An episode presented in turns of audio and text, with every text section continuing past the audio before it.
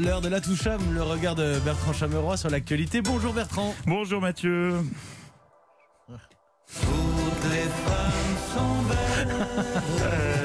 Non, non, non. Allez, mais- arrêtez, arrêtez, arrêtez-moi ça. Qu'est-ce que c'est que ça J'ai rien contre Franck Michael, mais c'est quoi ce délire Oui, oui, on est le 8 mars, je sais. Mais le 8 mars, c'est pas la journée des femmes. Encore moins la fête des femmes. Oui, parce que certains pensent encore que le 8 mars, on offre un bouquet de fleurs en disant euh, Eh, bonne fête, hein Et sinon, euh, c'est quand la journée de l'homme Pour d'autres, le 8 mars, c'est simplement le lendemain du 7 et la veille du 9. Alors, rappelons-le, le 8 mars, c'est la journée internationale des droits des femmes. Le 8 mars.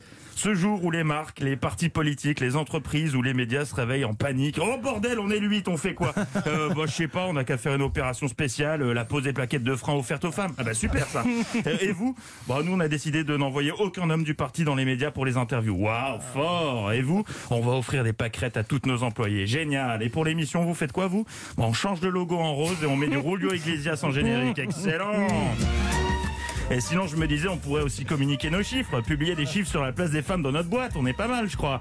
Euh, non, non, j'ai vu les chiffres, c'est nul, oublie là. Ça pue la testostérone du premier au dernier étage. Tiens, bah, à propos de chiffres, sur Europe 1, le temps de parole des femmes représente 40% de l'antenne. Bien, mais peut mieux faire, dit-il. En ce 8 mars, la station propose une programmation spéciale toute la journée. J'ai lu le communiqué de presse, je vous en lis un extrait au hasard. Bertrand Chameroy décryptera à sa façon cette journée internationale des droits des femmes.